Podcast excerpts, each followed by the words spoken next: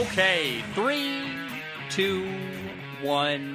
Oh my goodness. Good morning, good afternoon, whatever it is for you. I hope you're having a fantastic day. My name is Zach Schomler. This is Strong Opinion Sports, episode 420. A uh, a number that is near and dear to my heart. I'm going to leave it at that. Uh, and you know what I'm talking about. I uh um, in the studio today, I found a really big, massive yellow bug. I don't know what it is. It's now the third time I've seen one. I got it with a vacuum cleaner. It's in the vacuum cleaner. I think it's going to stay there. I don't think it can get out, but it was horrifying. It was like, it was on my foot. I mean, I'm not kidding. Like, I was, I felt this thing on my foot. I'm like, what is that? And I look, and I, I moved my foot, and it stayed on there. The audacity of the stupid bug, it didn't even move. And I'm like, I got terrified. I ended up like kicking it off under the light switch and I vacuumed it up. And that that was terrifying. And then today, also in the studio, there's a fly buzzing around, and I've I've literally I spent 20 minutes, and I, after 20 minutes of trying to get the fly out of the room, I gave up. I'm like, look, I I want to move on with my life and record the podcast, and I'm getting really tired of. I, it's so embarrassing. I was chasing a fly everywhere. I li- it's a tiny room. It's like eight by eight, eight feet by eight feet. It's a tiny room in here, and I couldn't get the fly out. I did. I, we have two doors in and out. I did everything I could. Uh, so if there's a fly buzzing around, let's pray it doesn't land on the camera. Uh, and if you see a fly, I, I swear I'm not like living in squalor. I just could not get the fly out of the room today. Uh, let's start today with this. On Monday Night Football, the Washington football team beat Seattle 17 to 15, and I, I love this game because it was Seattle, Washington against Washington, D.C., the two Washington teams. And I think this is a perfect game to do a breakdown on because it's two teams with losing records. And look, I, I hate to admit this, but even I, and I look, I watch football all day, it's my job. And I love it. Like, I really love watching football. It's my favorite thing in the world. When I'm having a hard time in life, like, football is my escape even I had a hard time uh, getting into this game, and so I wonder if a lot of people skipped it. There was no Peyton Manning broadcast. Um, it actually did have a wild and fun ending, but I think in case you missed it, I'm going to break down the game. The number one story here was that Washington quarterback Taylor Heinicke made better decisions than Seattle Seahawks quarterback Russell Wilson. I would even go as far as saying that Taylor Heinicke outplayed Russell Wilson in this game, which is a massive accomplishment. And Washington has six games left this year to keep evaluating Taylor Heinicke. I think it's actually possible. Like, if the NFL draft was tomorrow, I would tell Washington, look, you're going to have a mid level first round pick. There's no reason to draft a quarterback. Like, I don't know that Washington is going to be able to get a top quarterback who will be able to step in and be better than Taylor Heinicke next year, day one. And I just think that it's very possible we see Washington stick with Taylor Heinicke next year as well. We'll see how the final six games go. And that's partly a compliment to Taylor Heinicke, partly that's a statement about how weak this quarterback class is entering the NFL draft. But man, look, Taylor Heinicke's putting the ball in the right spot. Uh, he's making good decisions. I think he's avoiding catastrophic mistakes, which is massive. Like we watched Carson Wentz, Matthew Stafford, like we saw all these quarterbacks, Big Ben, quarterbacks avoiding turnovers and making bad decisions like happens all the time. And I, I really appreciate the way Taylor Heinicke's playing because he's not the biggest, he's not the strongest. I think you'd still rather have a guy like Matthew Stafford. I don't know that a guy like that is available in the draft. And so Taylor Heinicke is a guy that I think is safe, who takes care of the ball. He reminds me, honestly, of their old quarterback, Alex Smith. Like he just does the right thing. And even the contrast between Russell Wilson and Heinicke in this game, like Russ was making bad decisions, and Taylor Heinicke's like, it's not there. Find my check down. Like it's kind of boring, but it's frankly good quarterback play, and that's what you need to do as a quarterback in the NFL. And he's playing at a, a high level. Like there's no other way to say it than that. And uh, he had a beautiful throw. It was good play design too. They had like Logan Thomas run over the middle, and they had another layer kind of run behind him, and it's it was this interesting route where the receiver was like 15 yards downfield before the safeties, but behind the linebackers. And Taylor Heinicke threw a perfect ball up and over the linebackers. It's little stuff like that. And then the times where he's he avoided a couple sacks, like he made people miss in the backfield and would throw the ball for a first down or run around. And I just think Taylor Heinicke is playing high level football. And like nowhere near the best quarterback in NFL, not even close. But as far as for Washington, he's kind of doing the best they could get right now. And I, I think there's a chance that Washington will stick with him even after this year. Now, Russell Wilson. Uh, I think a lot of people are are thinking and, and wondering like, what's going on? Why is Russ having a hard time? And it won't show in the stat line. His stat line's actually pretty good. He was like 20 for 31 passing, 200 something yards, two touchdowns. Like the stat line for Russ was not terrible. He had an awesome touchdown with 15 seconds left. We'll get into that in a moment. But Russ should have had two interceptions, one on a slant, uh, one that got dropped later. They were dropped by Washington. He was also missing guys open. He had to throw went way over Gerald Everett's head. And I've never seen him miss that badly, actually, when he's trying to hit someone open. He had a throw where he forced it at DK Metcalf and had a guy sitting like 15 yards wide open down the middle of the field. Like, repeatedly, I saw Russell Wilson make bad decisions. Like, there's no other, no other way to put it. Like, he's just throwing the ball to the wrong spot over and over again. And I don't think anything is wrong with Russ exactly. But you got to remember, he's playing on a bad team. And what you're seeing when you watch Russell Wilson struggle, like he did on Monday night, and struggles like maybe a bit strong there, but makes some bad decisions. And and if you're, I, I've been watching Russell Wilson for years. One of the worst games he's played recently, as far as decision making, won't show up on the stat line, but like you're seeing what happened to Carson Wentz actually last year with the Eagles, where when you have a bad team around you and you don't have a lot of help, you end up forcing throws into coverage and feeling like you, I mean, the, the entire franchise is on his shoulders in Seattle. And you can see he's feeling the weight of that. And he's trying to be Superman, and it's not working. Seattle's three and eight. And I, I've been saying for years that they need to support Russell Wilson, their Hall of Fame level quarterback.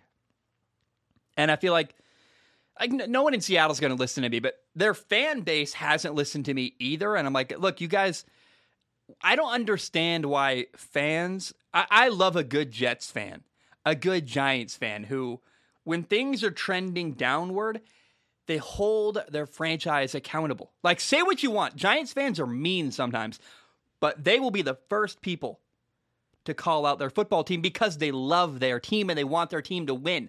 I feel like Seattle. Love you guys. And, and I'm from the Northwest. I grew, I grew up in Portland. All my friends are Seahawks fans. And that's maybe why I have such insight into this fan base. They've been living in delusion for years. Years. Like not being honest about, hey, we should probably get Russ an offensive line. Hey, we should do and, and this year it all came to a head when I when I predicted Seattle to go six and eleven. I got so much hate and so much anger. And and all the comments are like, "You're wrong. Our team's way better than you're giving us credit for." I'm like, "No, they're not." Like after Russ, what do they have? They've got DK Metcalf, who they're not using very well. Jamal Adams, a safety who he's not great in coverage and he's probably a little bit overpaid. Even though I love Jamal Adams, I think Jamal Adams is awesome. Tyler Lockett, Bobby Wagner, like, but after that, they got nothing else. And I the canary in the coal mine was there so long ago, watching Russ run around and run around and run around and run and run and avoid sack after sack after sack. And I'm like, hey, uh, Russ is doing the most and not getting the help he needs. And Seahawks fans didn't want to hear it. And this is why you can't be blindly loyal to your football team or your whatever you're a fan of. I love Nintendo. I'm a huge Nintendo fan. But when Nintendo put out a, a video game console called the Wii U, I didn't buy it because I didn't want that. That was bad. When the Nintendo Switch came out, I bought that because I love that. I, I want Nintendo to be good and make games I like and games I want to play. And when they do stuff I like, I support them. When they make missteps or are not doing what I like, I'm not buying their product just because I, I love Zelda. I love Mario. I love Metroid. But if I don't like what they're doing, I'm not going to support them. And I, I think Seahawks fans for a long time have been blindly supporting Seattle and unfortunately, when you do that, you have years like this where you're you're finally you're three and eight. You're waking up to oh my gosh, we fell asleep at the wheel. We haven't been supporting our quarterback for years now, and it's it's finally really showing up. And uh, I just think this has been years in the making. Now, this game had a pretty wild ending, where Russ threw a long touchdown with literally 15 seconds left in the game That made it 17 to 15. They went for two. And, you know, that's, I'm like, oh my gosh, I'm writing my notes like, the game is coming down to a two point conversion. And they didn't get it. And I thought the game was over. Then I remember, oh yeah, wait, wait, wait. They can kick an onside kick. And they kicked the onside kick.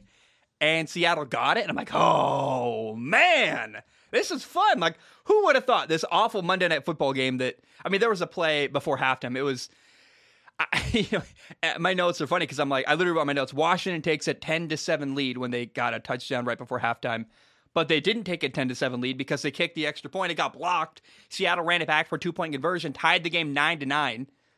So anyway, the game came to a close where Seattle's kicking an onside kick. They're down to trying to tie the game. And, and they came down with it. Like Seattle recovers the onside kick, and this is where the uh, what you're going to hear gets really deflated because oh, there's a penalty, and we found out that Seattle had a guy uh, on the opposite side of where the kick went to line up wrong. He was too far inside the hash, and I mean, I don't know. I I hate the call. Like technically, it's the right call, but I didn't love it because like that guy lining up two feet too far inside didn't impact the play, and I I wanted Seattle to get an onside kick because I like chaos and I like fun endings, and I felt like we got robbed of what would have been a really cool ending. Uh, but yeah, Seattle's three and eight, and man, I just I don't know what's next for Seattle. It feels like there's a lot of big changes coming, whether it be coaching staff, quarterback, like maybe. I, I haven't even thought about this until this very moment. Like, this, so this now, you're often I prepare stuff and I've got heavy notes and I I know what I'm going to say. I haven't prepared this thought at all is it possible that Pete Carroll goes back to college? I, I don't that's a legitimate question. I don't, I don't think so. I think he's missing the boat too. Like if he was going to, he would have gone by now. Like the LSU job is gone. A bunch of good jobs are gone in college football, but could that ever happen with Pete Carroll? Like, would Pete Carroll retire? He's an older dude. Maybe he just wants to, but I think he loves football. So I don't know. That's an interesting thought, though. Could Pete Carroll ever go to college football again where he dominated at USC? I, I, I don't know the answer to that, but that's an interesting thought. Uh, maybe like the, the running joke is that when you get fired, you become Nick Saban's coordinator. So maybe he'll be the next defensive coordinator at Alabama. I don't, I don't think so, but that's kind of a funny thought. Probably Dan Mullen would be crazy at Florida. Um, so let's talk about Washington. The Washington football team right now, they're five and six. Uh, if the playoffs started today, they would be a wild card team. They would be the number seven seed in college football. They've won three games in a row. And when you watch Washington and, go look at the numbers, I mean, it's crazy how much they're dominating time of possession. They're running the ball for a ton of yards. They are like, they had the ball for like 38 minutes against Tampa. Like, they are just hanging onto the ball. They're not giving up. They're running the ball for a ton of yards. And it's fun to see. I think what's developing in Washington is really underrated and underreported. They're playing really great football in Washington. And I don't know that they can take the NFC East title away from Dallas, but if anyone can, it's them. And Taylor Heinicke's playing great ball. They're running the ball well. Like, don't fall asleep at the wheel. Like, what's going on in Washington is surprising and impressive. And I, I think they're hitting a roll and playing great football right now. So keep your eye on Washington and what they do with the rest of the year moving forward. Okay, uh, let me drink some water real quick. And then there, there's a big story I want to talk about in the college football world Brian Kelly is leaving his job as the Notre Dame head coach to go be the head man at LSU. And oh, man, I love this move. I think this is a fantastic, awesome move in college football. Brian Kelly could have stayed at Notre Dame forever. Like there no one was going to push him out and I think what he's doing by going to LSU is he's taking a risk. And he's going to play in big games against Georgia, Alabama, Florida, Texas A&M, Ole Miss, Mississippi State. Like he wants to play higher level competition. Uh, he's gonna he's playing with the big boys now. There's in the SEC they got a lot of great coaches: Jimbo Fisher, Nick Saban, Kirby Smart, Lane Kiffin, Mike Leach. I mean, it goes on and on and on. And I'm excited, man. Brian Kelly is leaving a stable situation, which is hard to do when you got job security and you're safe and you're getting paid and you're winning. That's hard to leave. And he's he's leaving a stable situation and taking a risk to try to get an even better life. I I love that, man. There's no better way to live your life than by taking risks to see if you can get more. And that sounds silly to me, but like I, I really think that he realized, hey, I hit a ceiling at Notre Dame where I, it's just not going to get any better than it's been. And as a college football fan, it's fun to, to think about what's collecting in the SEC. All the top quarterbacks, all the top coaches, all the top talent. Now you're adding another good coach to the SEC. That's going to be really fun. I'm excited about that. LSU's got amazing facilities, a ton of money. They've got it's a great place to recruit and bring people to play for you. Here's what Brian Kelly did in 12 years at Notre Dame. He went 13, sorry, 1 13, 113 wins, 40 losses. He won 74% of his games. He got Notre Dame to a national title. He got them to the college football playoff. They lost Alabama both times, by the way. Uh, but that's that's impressive in of itself. Like he got Notre Dame to the college football playoff and national title in his run, 12 years there. He could have stayed. He, there, he had no reason. He wasn't being pushed out. No one wanted him to leave. But for him going to LSU, it's an upgrade. Notre Dame is kind of pompous. They think they are all that. To me, LSU is way better. It's a better situation for you, for your life, to build a future and, and shoot for more. Like, I don't know that Brian Kelly can win a national title. I know for sure he couldn't do it at Notre Dame. I, it wasn't going to happen at Notre Dame. He might be able to do it at LSU, and that's that's the possibility he's going for. It's that little sliver of hope that he didn't have before by being a part of Notre Dame. So it's a risk, but I love it. I love it so much. It's going to be a ton of fun, and I'm happy. Brian Kelly making upgrades in his life. I think that should be celebrated. A lot of people are talking about why would you leave Notre Dame? He did, that's that's cool in of itself. Is when you don't need to leave, but you choose to leave. That right there is exciting. And and if let's imagine Brian Kelly did not take the job at LSU. He stays at Notre Dame. You think he's going to live the rest of his life thinking about what have I taken that job? You don't want that at all. Like you don't want to live your life thinking about what if. Now for LSU, I, I think this is probably who else were they going to hire? I mean, I, I, can't think of a better option actually, and that's not a, a ringing endorsement of Brian Kelly.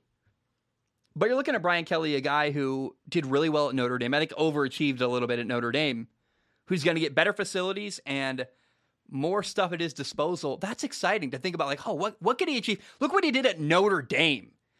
What can he achieve with more money, better facilities, and even more passion with his fan base? I actually I think like it's a perfect marriage. It's one that people are probably not that excited about because Brian Kelly's not a hot new name in college football, but this is a really successful coach who's done more with less than what LSU has. And I talked a while ago about what LSU could do is hire a coach, maybe out of the FCS level, who's been winning with fewer scholarships and less facilities.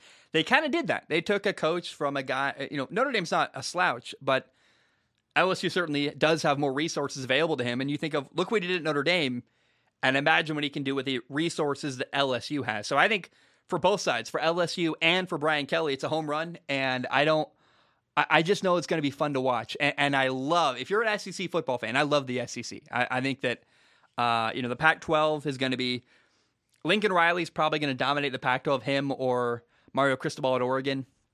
Although Mario Cristobal's had time and hasn't built a truly dominant program at Oregon. Like they win the Pac 12, but they don't dominate the Pac 12 the way USC might be able to with Lincoln Riley. But as Lincoln Riley goes to the Pac 12, I look at what the SEC has, and it's just a collection of almost all the top talent and coaches in college football. And man, I. I, am a I'm a Pacific Northwest guy. All my friends growing up are Pac-12 fans, and they talk about oh Oregon and the Civil War, and hey, is USC going to beat Cal this year? I'm like, who cares? Like the SEC is amazing. What they're the talent they got, the entertaining storylines, the great coaches, and I, as a college football fan, I hear Brian Kelly's going to LSU, and I'm like, let's go, dude. It's gonna be fun, and I can't wait to see what happens down there in the Bayou. Uh, good for Brian Kelly and good for LSU. Okay, let's talk about the college football playoff rankings. Uh, they just came out. Number one was Georgia. No one's shocked by that. Everyone saw that coming. Uh, number two, you got Michigan. Surprising. I, I, mean, look, they Michigan played better last week than Alabama. I'm not shocked they leapfrogged Alabama, but that's kind of cool. Alabama's third, and then Cincinnati's number four right now. Number five, you got Oklahoma State, and number six is Notre Dame. Notre Dame is 11 and one. However, they will not play in any. They're not in a conference, so they're not going to play in any kind of conference title game.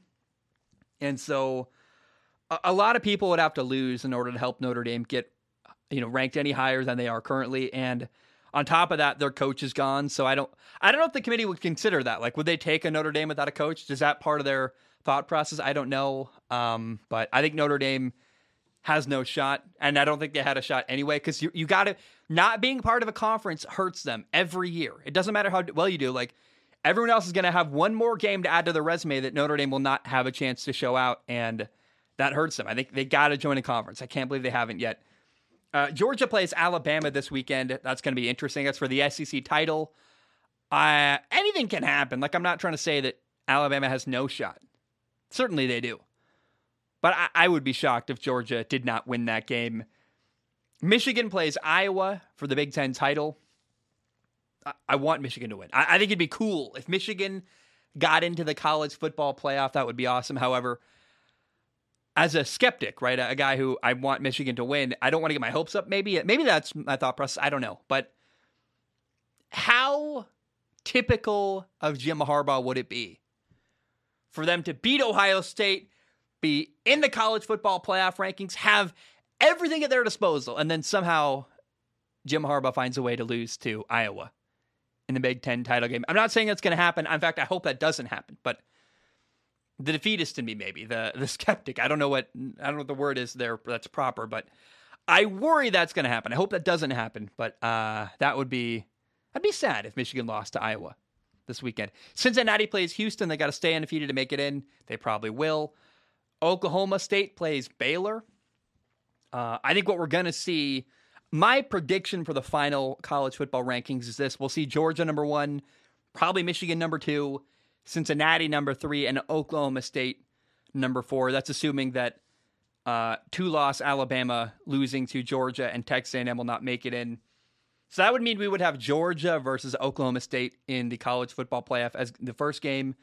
Uh, that would be fun. Two great defenses, Georgia, Oklahoma State. Probably Georgia wins that game easily, but it'd be fun and interesting. And then a Midwest battle between Cincinnati and Michigan would be like, ah, I, I really do not want Cincinnati to play Georgia. That sounds horrible. That sounds like when Alabama played Notre Dame in the national title game and it was like 55 to 10 or something. I, I remember like not caring because the game was over at halftime. And I, I want to see a game that is competitive and interesting.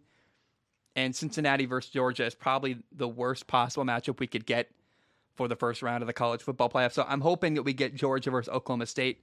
I don't think if if Alabama loses to Georgia, they're not going to say, "Hey, how about in 2 weeks you play each other again?" Like they're not going to do that. So if Alabama wants to make it in, they have to beat Georgia, and then I think they would consider a one loss Georgia and a one loss Alabama. I don't think that Georgia would lose and not make it in. They'd be the number four ranked team, but what's most likely going to happen is Georgia's going to beat Alabama this weekend, and uh, I I just let's pray that Michigan can beat Iowa because how sad, like just sad for Jim Harbaugh, like the narrative that he can't win a big game. He kind of finally got the monkey off his back. He lost to Michigan State, but he beat Ohio State. Woo! You beat Ohio State. It was fun. The snow was awesome, but imagine if he lost Iowa. That just would be heartbreaking and very, very sad. Okay, uh, I want to talk about Nebraska head coach Scott Frost. He is keeping his job at Nebraska. His team just went three and nine, and they lost all nine games by single digits. It's crazy. He, listen to this. This is uh I don't know what exactly to do with this information, but I want to share it with you just because, like, I, I talk to the people listening to my show like you're a friend, and I would tell. I I've, I've told I called my dad about this. I'm like, Dad, can you believe this? And I read him this list. I'm gonna read it to you. They lost to Nebraska, by the way. Nebraska lost to Illinois by eight points. They lost to Oklahoma by seven.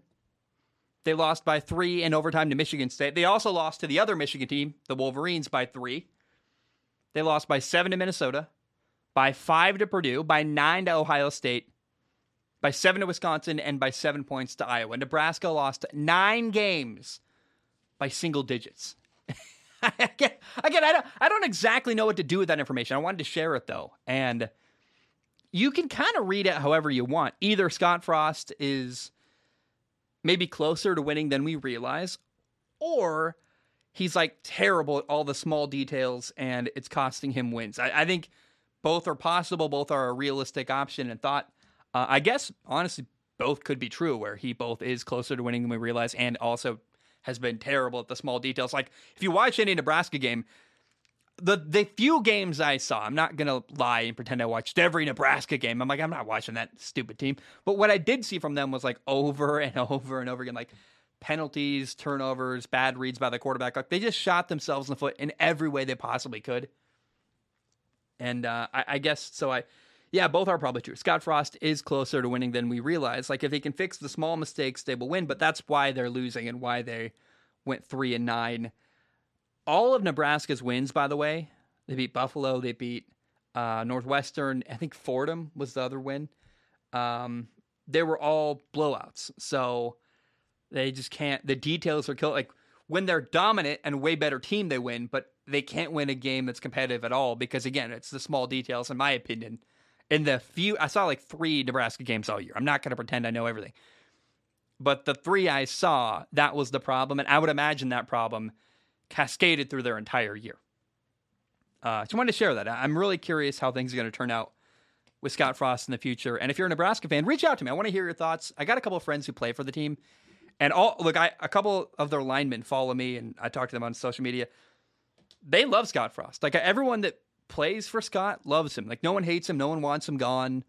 Uh, the people like that I talk to really like playing for him and they want to win with him. So I'm I'm knowing that makes me feel better about him keeping his job. And I, I I I love when Scott Frost had an undefeated season at Central Florida and stayed for the bowl game. He got hired, but said, I'm going to stay here. A lot of coaches, like Brian Kelly's already gone to LSU. He's not going to coach in the Notre Dame bowl game. But Brian, Scott Frost, when he got hired by Nebraska to leave Central Florida, he's like, I'm going to stick it through the end of the year. I'm going to play in the bowl game against Auburn. And that will always, always be something I respect him for. So, um, yeah, like I, I, I have an open mind about Scott Frost. I want the guy to do well. He's a likable dude. People love playing for him. And uh, I want to see Scott Frost keep his job and find a way to succeed at Nebraska. Okay, uh, it's time for Ask Zach, my favorite part of the show. In case you do not know, you go to patreon.com forward slash Zach Schaumler. You give a dollar a month. You can give more if you want to. Please do. It literally helps pay my rent. Uh, and if you want to support the show the best way you can, just give a dollar a month on Patreon. Now, if you submit, uh, sorry, if you give a dollar a month, what that does is give you access to submit questions on Patreon. Now, if you submit a question, I do not guarantee to read it on the show. That would be uh, insanely difficult and, and not a good idea, I think. But my only guarantee, I look at every single question with my eyeballs. I read the top couple at the end of the show, and uh, got a lot of them today. So we'll start today. I think it's I think it's a non-football question actually.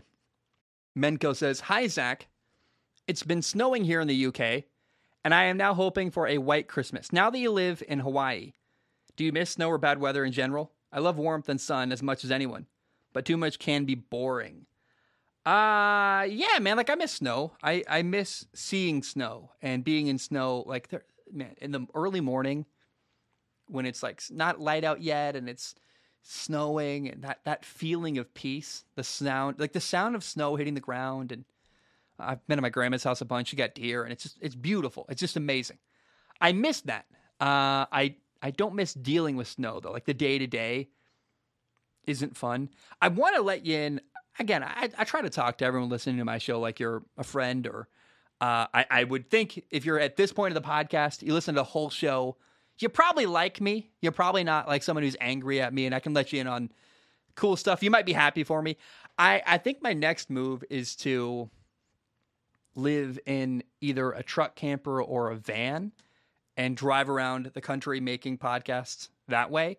Uh, go meet up with Marcus Whitman in Minneapolis. Go meet up with Tom Grossi in New York. Go find Brandon Perna. I've never never talked to the guy, but I know he's in Denver. I'll go find him. I'll have a beer with him. Have him on the show. Do interviews in person. Like that'd be really fun. And I'd save so much money on rent. Like I, I, I if anyone does that or has any advice on how to charge your electronics during driving with a truck camper uh, and solar and stuff like I I've been contemplating it. I'm like, man, that would be such a cheap way to live. Like the payments are really low. Get a truck. Uh, and I haven't told anyone really publicly, but I've, I've been I've been like, I I love Hawaii. It's going to be my home forever. I think someday I want to buy cheap property in the Big Island and just make it work and build the solar infrastructure, put a, a shed up and do my podcast in a shed with like open air and have fun with it. I mean, the weather's so nice. You don't need much else than that. Um, but I don't feel like I'm ready to settle down. I want to explore and there's all this stuff. I want to see so I want to see the Florida Keys. I want to go back to Cincinnati. I have never really toured the Midwest the way I want to. I've never been to Chicago. I've I want to go to Green Bay, Wisconsin. I want to go to LA. The Florida Keys already said that. Arizona, Colorado, like the mountains in Colorado were amazing. Utah, like I New York, like I, I want to go drive all the way to the end of Long Island to Montauk. Like I have all these places I want to go, and I'm realizing like it's so expensive to actually just take a bunch of trips and do that. It's it's expensive, it's hard, it's not practical. I'm like, I should just take everything on the road and really just I, I have nothing anyway. I live in a tiny apartment. I sold all my stuff when I moved here. I'm like, I got nothing anyway. Like, well, I, I, sell the mattress and let's go. Like, I really, I'm thinking about doing that, and I haven't said that publicly, but that's. I don't feel ready to settle down. I feel ready to go on an adventure, and I've done the math with Verizon 5G, and I could upload the show actually with even faster internet than I have here. And I'm like, well, I have no reason not to do it. It'd be cheaper. It'd be possible. I'd see cool stuff, and I think that would. Uh, I I've been I need an adventure, man. I need an adventure in my life, and that that's been my new thing. So I want to go find snow. I guess the the way I got there, Menko. I apologize. I'm rambling now, and it's a sports podcast. I've been talking to myself now for like ten minutes. Um, I yeah, I want to see snow, and I was watching Michigan, Ohio State going. I want to go to that game, and I, I watched Thanksgiving, and I'm like, it'd be so fun to go. I don't care if I get in or not. Like, I, I want to drive to Dallas and be outside the stadium while a Thanksgiving Day game is happening and tailgate and play beanbags with anyone that's out there. Like there are people that hang out in the parking lot. I'll be that guy. That sounds fun. Uh, maybe someday go to the U.S. Grand Prix. Can I get in? I don't know. I can buy a ticket from a scalper. I can go hang out outside, hear the sound. Like I just, I want to adventure and explore America and and make podcasts as I go. And I've been wrestling with that and realizing that and realizing how fun that would be. And uh, I think that's my next move. So uh, yeah, maybe maybe that's an announcement. I mean, I got a whole lease to finish up here, and I love Hawaii, but I, I don't feel ready to settle down at all. Uh, Spencer writes in. Spencer says, uh, "Oh no, how did I get Spencer?" My notes say Spencer. It's actually Sean. Sean writes in and says, "Hi Zach, Sean here. What do you think of the Taysom Hill contract? It is a unique contract that is nothing I've seen before. What is your opinion on it? Also, is there any contract you've seen in any sport that is unique or unusual? Uh, keep being you. You're you are doing great.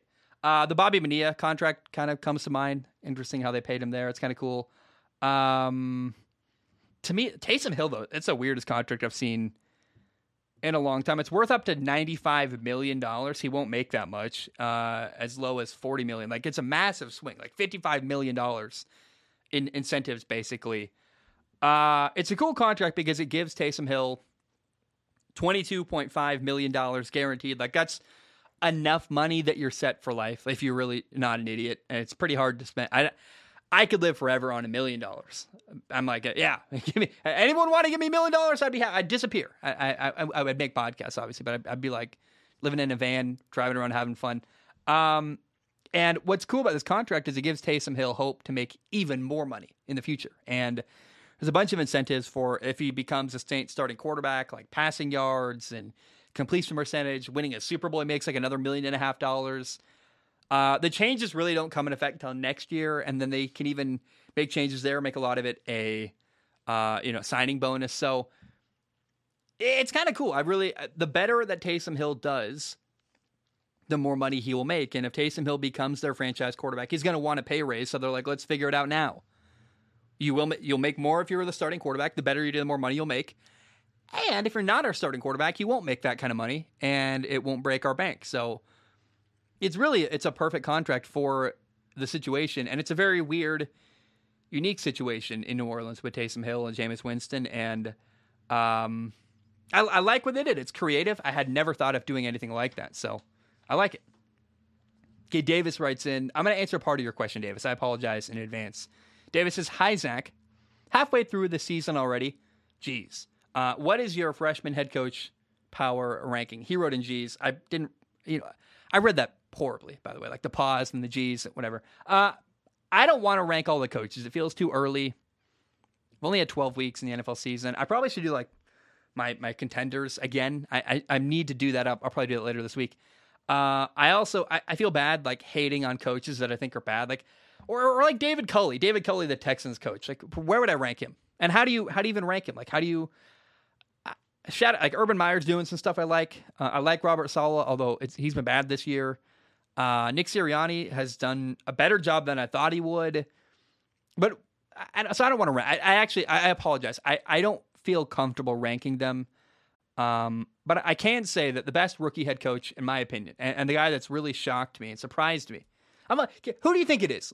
Take a second, like if you're listening, take a guess. Like, who do you think my favorite rookie head coach is right now in the NFL? Okay, you've had time. It's Brandon Staley, the Chargers head coach. I love the guy. Players love him. He's smart. He goes for it on fourth down. Um, he's winning. I, I really, I mean, I, I thought that, you know, the game against Pittsburgh where Pittsburgh made a late comeback and it felt like LA was going to lose, which would have been very typical of the uh, Anthony Lynn, Philip Rivers era, and and I that's a game they would have lost in the past. And Brandon Staley found a way to win with Justin Herbert, and I love that. And I don't, I, I have some concerns about uh, Lombardi, the offensive coordinator. I think he's a little bit safe, uh, a little bit uh, stifling of Justin Herbert, but I don't know, man. I, I really, I absolutely love what's going on in LA. I think they're they got a they found an amazing young head coach, Brandon Staley, and I, I really, really love the guy. Okay, Ben writes in. Ben says, non football question. Have you seen Eternals? I have not. Uh, what did you think of it, and what's your favorite MCU film? Mine's between Captain America Civil War and Endgame. Yeah, it's kind of funny. Like Endgame, Civil War, the, the, the big ones are not the ones I, I find myself wanting to go back to. Like I don't, I haven't wanted to watch Endgame again at all. I don't, I I remember it, and I I think I did rewatch it with my fiance. We watched like we did a marathon, so you could see all of them. Um, you know the movie that so I haven't seen Eternals. I don't I don't know. I I wish I could say I was excited about it. Money's tight, and I don't care enough to go. Like I'll see it when it comes to Disney Plus, and that'll be enough for me. Um, I I, I wasn't moved by anything I saw. My, my buddy Devin Engel, um, he does the Here We Go show on YouTube. He loved it, and I asked him. He, he said I should go see it. Like it's worth. And a lot of my friends said I should go see it too. And I love. I would have probably had a good time because I love seeing movies in theaters. But for some reason, I think money was tight, and I don't. And it still is. And I, I just was like, I don't. I don't feel that excited about it. Like I didn't want to see it, so I didn't. The the movie that comes to mind when you say what's your favorite MCU movie, uh, I guess I have three that come to mind, but the one that first jumped into my head was Shang. Is it Shang Chi or Shang Chi? The Legend of the Ten Rings. I don't know how to say the name properly, Shang or Shang-Chi, but that's an amazing movie, dude. Oh my gosh. I it's just visually beautiful and fun and cool and there's that comedian I forget her name something Wu or something whatever her name is she's great uh, the actors are great and I, I really I love that movie I, I really I, I thought that was a wonderful MCU movie and probably my favorite they've ever made actually with Shang-Chi um, Legend of the Ten Rings. I, I just, wow. I, I can't say enough how much I saw that in theaters and was like, this is effing amazing. I could I couldn't I didn't have that high of expectations and it was fantastic. I also got to give a shout out to uh, Black Panther is amazing. Like the thing I love about Black Panther, like the story's great and the suit's really cool, but the music in Black Panther, the the beats and the way that like oh man, I love that about that movie. Uh, Thor Ragnarok is funny. I've seen it too many times now actually. Like, what do I want to rewatch? I'd rather watch Shang-Chi or Black Panther. I don't want to see Thor Ragnarok again because I love it and I've watched it way too many times. So, but that's another great one. Uh, so those are my, those are my, like, I'm not going to give you a favorite. I'm, i apologize. Probably Shang-Chi was my favorite, but those are my three favorite MCU movies uh, upon request. Okay. Uh, I, a little update, by the way. I've been working on a movie podcast and it's been so hard because I've been trying to figure out what does this show look like. And I'm also insanely busy. I get like maybe one day a week where I don't work. I, I like I take about half a day off in a seven day period. I've been working my butt off. Like I haven't found time to really do the movie podcast. I'm having a hard time with that, and I've been figuring out like how do I? So I haven't recorded them actually, and I haven't been putting them out, but I've been recording them, figuring out like what does it look like, what do I want the show to be like, and how do I make a show that I can make quickly but still be good.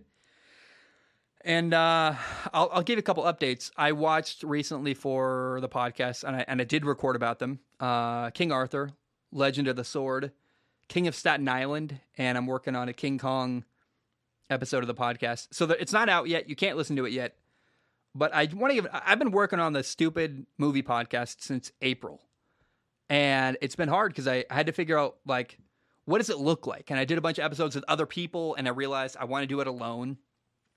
And I'm like, well, how do I do that alone? What does that look like? What do I talk like? Literally building the show. It's taken me about a year, like how, I guess half a year, to figure out what it even looks like for me to do a movie podcast. And I finally figured it out. So it's it's actually coming very soon. Uh, but it, it's taken me like a long time, mostly because it's got to be. I I got to make money. I got to survive. So my my job has been. I moved across the ocean, and then I I'm still working full time. I'm like, how do I find time for this little side project? But I, I, I want to give an update in case anyone's curious about the movie podcast. I have been working on it like all the time, and all the time's the wrong way to put it.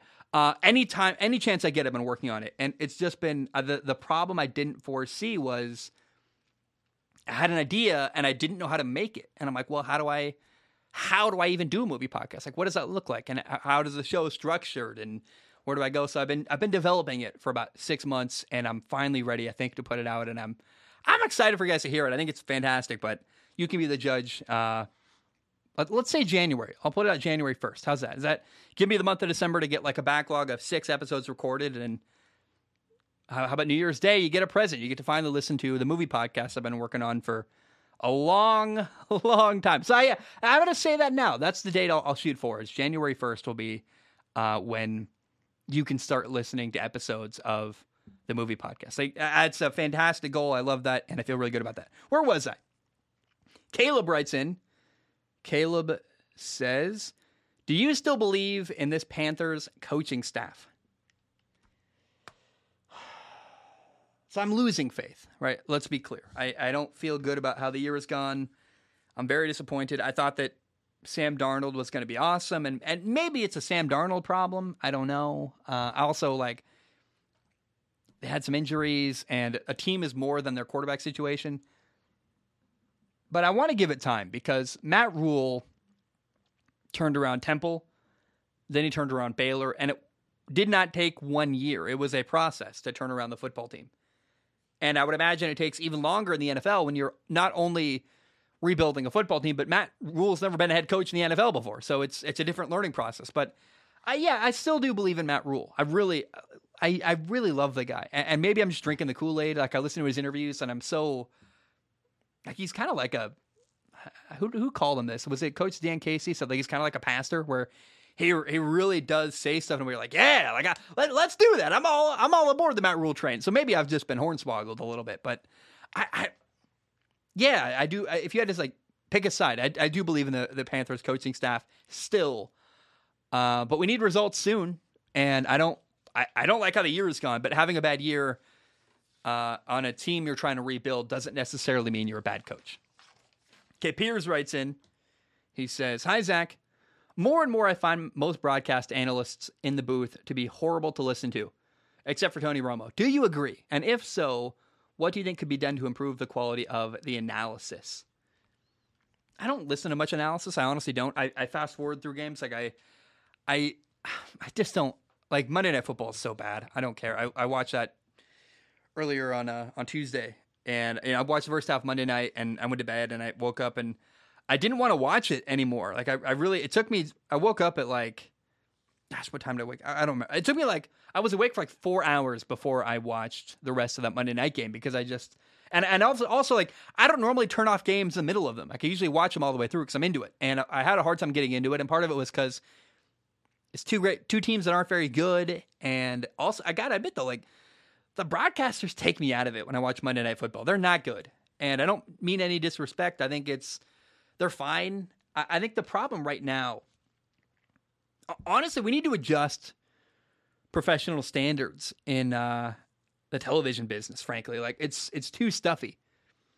Like you go to an American Office right now, people have tattoos now because tattoos have been normalized, and we're not. We finally accepted that because we're being a little more casual in our presentation style. It's very different. Like I, I've got friends who work in offices and they wear jeans, and you're like, oh, huh, it's different. Like things are changing, and I I think the presentation style of the way broadcasts are done in sports, it's got to be evolved. It's just hasn't evolved in a long time. You're basically live streaming.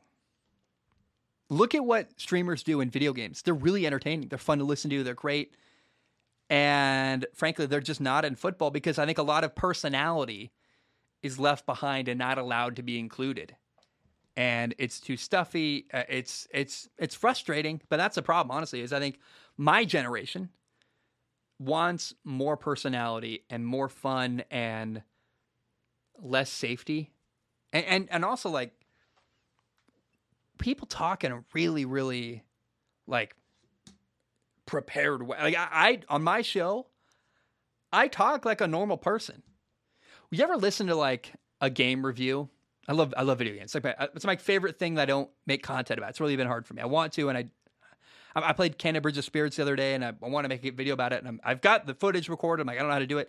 Anyway, um, when you watch a lot of like, go to IGN and listen to one of their video game reviews.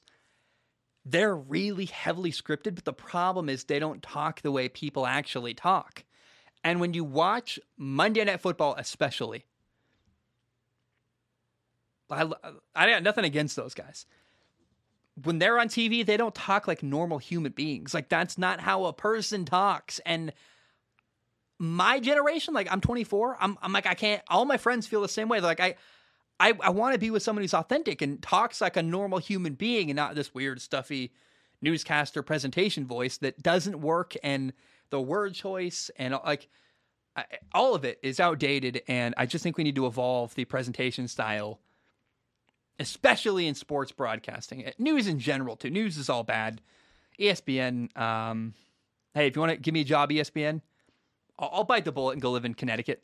I'm happy to join. At this point, I'm like, I don't, I don't like. Let me do my show. Let me own it. But uh, if you, if ESPN wants to come in and make my show a little umbrella under what they do and let me be myself, I'll take the money. Like that sounds great. I'd love it. I'd love a pay raise. But um, I'm also not going to compromise who I am. So that based on my past experiences with ESPN, that would never happen because they, they would want to stifle who I am. And that's the problem, right? Is ESPN and most news networks, let alone sports networks, they don't allow personality to shine through. Actually, hey, Fox is the one company. I've worked for Fox. I know Fox pretty well. Got a lot of friends that are directors and producers there. They really do allow you to be yourself. And uh, I saw a report recently where, hey, Amazon's trying to steal Troy Aikman out of the broadcast booth from Fox, and I'm like, I don't know why Joe, or so Troy Aikman. I don't know why Troy Aikman would ever leave Fox based on the way they operate and the way they allow freedom for their broadcasters. And he makes enough money that doesn't have to. Worry. If you don't have to worry about money, you got to think about quality of life. And I, am not leaving. Like, uh, why would you leave a job where you're secure and happy? that isn't as good a quality of life. And I think Fox is the best network to work for in terms of the freedom they allow their broadcasters. And also, look, that shows. Listen to Gus Johnson and Joel Klatt do college football. It shows. Like they really do. They allow people to be personalities, and I love it. I think it's fantastic. So that was a long answer. I didn't expect to talk that much about that question. Ultimate A writes in says, "Hi Zach, just curious if you would do a preview slash recap of the college football conference championships for this Saturday as a segment on the show. Hey, I did. Uh, I, I, previewed. I talked. I mean, as much as I'm going to. I talked about Georgia uh, against Alabama, Cincinnati versus Houston, Michigan versus Iowa. I talked about uh, Oklahoma State versus Baylor. That's all the games I care about because that's what they pertain to the college football playoff. I'm gonna break down like I, every week I, I, cover college football. Have no doubt I'll do it again uh, next week. So yeah, the answer ultimate A, yes. Evan says, "Hey Zach, as a Tennessee Volunteers fan, I have been really surprised at how successful Josh Heupel's uh, offense has been.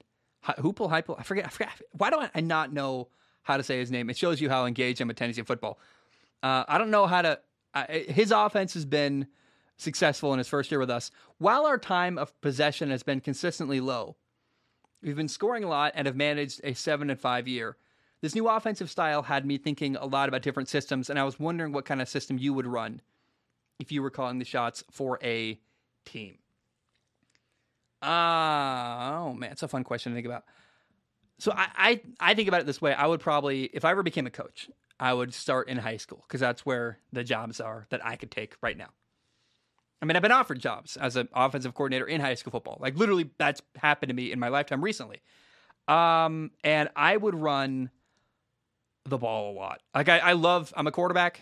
I'm gonna throw the rock, but I, I really also value running the football. And running the football is incredibly important. And I'd want a quarterback who can move. And I'm, I'm running the zone read. I think that's especially at that level. Like, and there, I, I wish I was taught the zone read in a way that I think was unhelpful. And I, I would be clear to say, like, look, the zone read is great. You don't need to, we overcomplicate the zone read. If you're not sure, you hand off the ball. It's not that hard. But if you can get past that defensive end you're letting free, keep it and go. And I, I could teach that. I have no doubt. I've, I've taught it to freshmen in high school. I taught the zone read before. It's fun. And I, I run the zone read a lot because it helps you basically take a guy out of the scheme. And to have the quarterback account for a defender is amazing and helps you a lot with blocking. Um, I would also run a lot of motion and movement pre snap. A lot of coaches get afraid of that because communicating it is hard, where it's confusing. Like you call often the way you do it is you call the play, you know, whatever play, and you assume you have to account for the motion. How do you label the motion? How do you call the play? Do you call the play for what it's going to be after the motion or before the motion? Like how do you? It's hard to label and confuse a lot of people. So the key is making the labeling easy in the offense for to include the motion. But what it does is really, really helps, especially a young quarterback, identify coverages. If you run a guy across the field and a defender follows him all the way across the field. You're like, hey, that's man coverage. Great. Easy. Find two safeties. Is it cover two? Man. Bam. One high safety, defender runs all the way across with your slot receiver. Hey, it's probably cover one. If there's one high safety and it runs across, cover one man. If no one moves, you're like, oh, it's zone coverage. And then how many high safeties are there? It's that simple. And I could, I would love to work with a young quarterback on the zone read, finding your safeties, identifying emotion, being able to communicate.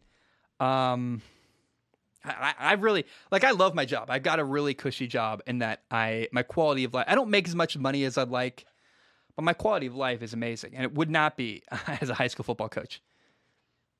But it, God, man, maybe when I retire, that's what I'll do. Because I, I really love the thought of working with a young quarterback and teaching him how to read coverages. And I, I remember one of my buddies, um, guy named Yarrow, is the quarterback, uh, one of the quarterbacks at Sacramento State and I coached him. I was his quarterback coach freshman year of football. And I remember teaching him how to look off a safety. And it's a fun drill. You're like, hey, you see one high safety, it's cover three or cover one, and you can move the safety left and right, flip your hips, throw the ball the other side. Like little stuff. Like I want to teach a guy that. It was so much fun. And uh, I don't know. I, yeah, I so the, the in in uh what's the word? In summary, Evan, what I would do, I'd run a lot of zone read, I'd run the ball heavily. Um, I'd love to. I'd probably get my coach, uh, my buddy, Coach Dan Casey, on the phone. I mean, I could probably be quarterback coach for Dan Casey. Actually, I'd probably call him up and say, "Hey, can I can I work with you and coach with you?" That'd be fun. I never thought about that till just this moment. But I, I love what Dan Casey does. He's so creative, and he shares all this stuff on the social media. Go follow Coach Dan Casey. But the the key that I think a lot of, especially coaches in high school and college, they don't do it because it's complicated but what I would do, call have fewer plays in your playbook. Like if you have like 15 plays in your playbook, that's actually a lot. But include motion.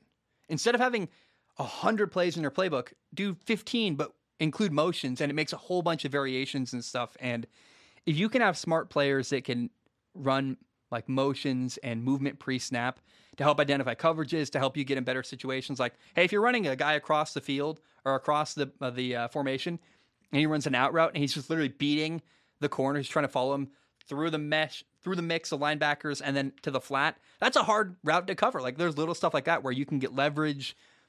I, I would run a lot of motion, and a lot of young coaches, especially high school and college, are afraid of that because of communicating it. How do you can your quarterback remember to call it? Can you remember what it looks like? But if you can get a smart guy and teach that to them and simplify it, um, motion and movement pre snap is one of the most powerful tools and all of football, and it's often underutilized even by coaches at the NFL level. Okay. Um, Eric says, Hey, Zach, how do you feel about the Bengals moving forward? They play the Chargers, 49ers, then Broncos for a three game stretch coming up. I honestly don't know who the NFL, who in the NFL is good anymore because of all these weird losses and all those games. I feel like could be toss ups. Yeah. Um, Eric, how about the Chargers, uh, the, the Bengals? The Bengals right now are seven and four. They are currently the number five seed in the AFC. And they got some tough games ahead. They play the Chargers, they play the 49ers, they play Denver, the Ravens, Kansas City, Cleveland. Um, I think so. They're seven and four now. I, I think that Cincinnati probably goes ten and seven. They win three, they lose three in the next and, and final six games. Maybe if they can get a couple good wins, uh, they go eleven and six, and they're they're right on the verge. They're going to be a, a, fringe playoff team. They're going to be like the fifth, sixth, or seventh wild card seed. They're right in the mix there, and it's going to come down to can you beat an LA? Can you beat the Ravens? Is a tough win. Kansas City is a winnable game but a tough one. Cleveland that's a winnable game but a tough one. And I can see a scenario where, I mean, I could even see five and one. You if you beat Kansas City. Denver, the 49ers and the Browns. And the 49ers are no slouch. Neither is Denver. Like that's a problem is these are these are all quality football teams are going to play. But if you if you can go 5 and 1 is not insane. It's it's really hard. But um but we're going to learn a lot about the the Bengals in the final 6 games of the year. It'll be really fun to see where they end up because did they beat a tough Kansas City team? Did they beat a tough Cleveland is is bad, but they're they're not awful. The 49ers are quality. Denver's got some quality stuff going on. And I, I'm really curious to see how Cincinnati does against these quality opponents to end the year. And uh, I think I think 10 and 7 is is very realistic, but the the fanboy in me, the, the fan of Joe Burrow. I saw a TikTok where I'm in. I was watching TikTok and I'm like, oh, someone sent it to me, but I actually saw it on my own too independently um, uh, there's a TikTok of me. I think it's like Bengals content or some some Instagram some some TikTok account made a TikTok, and it's my voice like the entire time talking over uh, Joe Burrow footage, which I don't I don't mind it. Like I, would love credit. I don't know if they credited me or not. I actually don't remember, but um, kind of cool. Like oh my god, hey, hey, all these Cincinnati fans hate me, and now they're like, now there's a video of me like hyping up Joe Burrow, talking about how he can walk on water. I'm like, hey, maybe I'm changing the narrative because a lot of people in Cincinnati hate me still. And I'm like, look, I love Cincinnati. I do. Northern Row Brewery is amazing. I think about it like every day. It's embarrassing how much I think about going back to Cincinnati to eat Skyline chili, to walk downtown. People say it's dangerous. I've never, I've been to Cincinnati, never felt danger. I, I really love it there, and I miss it a lot. Um, I yeah, I, I've more. There's more to that story there. I'll go back to Cincinnati someday a couple times, hopefully. Dylan writes and says Justin Fields has been looking better and better the more games and reps he takes. There is no way you can say he is the same quarterback from week two to now. However, we saw, we saw Andy Dalton win this week, and while it is the Lions, Dalton is also a veteran quarterback who simply knows more than Justin Fields. The Bears have no incentive to lose since the first round pick belongs to the Giants. Do you think the Bears have a better chance to win games, or at least a similar chance to win games with Dalton instead of Fields. This would also let the rookie sit, stay healthy, and also give him first team reps during practice. I've heard arguments from both sides, so I was just curious on yours. Thanks, Dylan. Uh, the Bears are four and seven. And while they don't have a first round pick, they still do have like a second round pick. Having higher draft picks is still better, even in the second and third round. Um, and with six games left, you're four and seven. What's the benefit of winning a little more? Like, oh, whoa, you finished instead of finishing what's six games, so seven and ten. Whoa, you finished seven and ten instead of six and eleven. Oh, like what does that matter? I don't I don't care about winning games if you're Chicago you want to develop your young quarterback. And if the best thing for him to develop is sitting, then I support that. Absolutely. I don't I think it's better to play the guy. Get Justin Fields some experience and he's sad enough. Like if he's healthy, put him on the field. And he might not be healthy. That that makes sense to me. Then protect him, no problem. But I don't. The argument that we should play Andy Dalton because he'll win like two more games in the final six. Who gives a rip? Like, how does that? No, how does that help you? You want to develop your young quarterback. That's that's number one, the number one priority. Now, what the approach is right for that, I don't know. What what approach is right for developing Justin Fields? Is it sitting? Honestly, only Justin Fields and the people in that building know the right way to develop. I'm not going to tell them how to develop their quarterback, but um, I, I would love to see the guy play. And the it doesn't make if you think it's best for his development to sit him, then you do that. But I don't care about Andy Dalton. No, I, I don't you got to move your sights to whatever's best for Justin Fields. And it doesn't matter if you win games from here on out. It, what does matter is developing your young quarterback. And so, whatever is best for that process, that's what should happen in Chicago. Okay, uh, Hamman writes in. he says, "No, this is hold on. This is very weird." Oh, I got a, I got an extra question I didn't see. So I got three more questions. First of all, Hammond writes in and says, I am sincerely sorry about questioning your infinite wisdom when it comes to Seattle.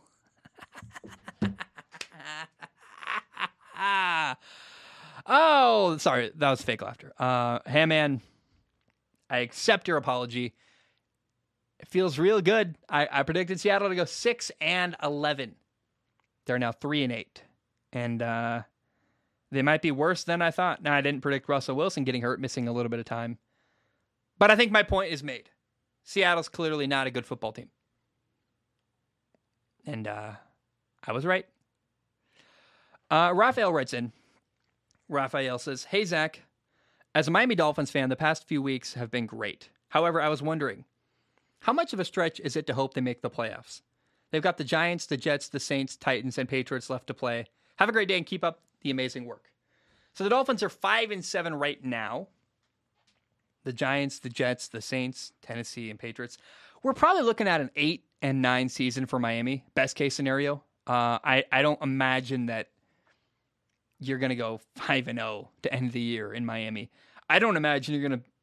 I think you lose to Tennessee and you probably lose to New England to end the year. Now maybe New England rests their starters. I don't think they do that, but maybe they do.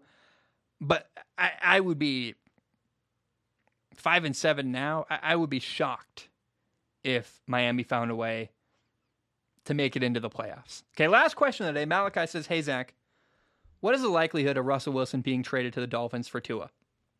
One first round and one second round pick. It's clear Russ wants out of Seattle. Seattle will likely start rebuilding next year, even though Tua has played better as of late. The Fins are not fully committed to him. Tua is better than any quarterback coming out of the draft in 2022. Uh, Russ to Miami. No, they're going to trade for Deshaun Watson, if anything. Uh, I don't. I don't know they should make any move, but uh, and I don't. What you say? One first round and one second round pick for Russell Wilson to go to. So Tua, a first round pick and a second round pick. That's not enough. If I'm Seattle, I'm not giving you Russell Wilson, a Hall of Fame quarterback still in his prime, for a first round pick, a second round pick, and a, a young quarterback who you're not that confident in, and it's not that I love Tua. He's not that talented, and he's getting better. But like, I'm not. I'm not trading my future for that. Give me a better offer, maybe. Maybe if a better offer, like three first round picks, Tua, and a second round pick. But come on, come on. You think they're going to give up Russ for two, two picks, and Tua? No way. And I, again, I think Miami, if anything, you're going to trade for Deshaun Watson. That deal was like ready to go, and they couldn't make it work. But they they were so close to trading for Deshaun Watson. I believe that's my theory. They just couldn't figure out the the legal stuff. So, uh, unfortunately, I think anything Tua does the rest of the year is probably honestly just him boosting his trade value, which is awful and sad but true. I, I want to see Tua stay in Miami. I want to see them build around him. I want to see them keep doing what they're doing. But I, I don't think Russ is going to go to Miami. That that seems very, very unlikely, especially that offer he made. But even a better offer, I, Russ ain't going to Miami. I don't think so. Um, I just, I just don't I don't see that happening. So, um, I think you know it would be fun though. You're probably a Dolphins fan, so you probably don't care about this, but Russell Wilson in Pittsburgh. That'd be awesome. That that would be a really cool fit to see Russell Wilson play for Mike Tomlin in Pittsburgh. I, I would love that thought. I don't know if that's possible. Or, or Russ in Cleveland. Is that that might be possible? You get Russ to Cleveland for Baker Mayfield, a couple first round picks, second round pick.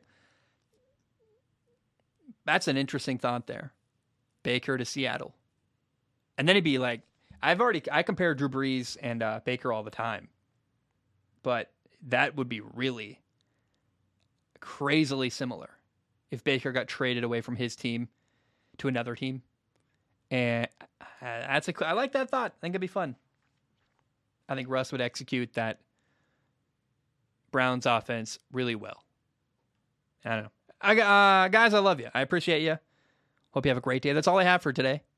And I will see you very soon because I'm working on a breakdown of Man in the Arena, episode two, uh, or episode three, in just a moment. So I love you. I appreciate you. But I'm bum. Bam. We are